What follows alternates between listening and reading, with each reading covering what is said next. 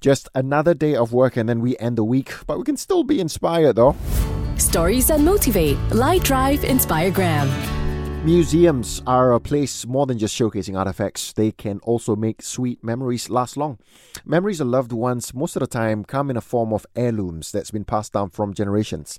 A museum just opened its doors to share its textile conservation process so that these precious textiles like batik and sarongs that has been passed down uh, can be kept well. I mean, you want it to be kept in its best form because some of these gifts from the elders can spark a certain memory that changed lives. And how else to remember our deceased family members who have played a big role in our lives, but in its best form? Because that's how the actual relationship was built in its best way.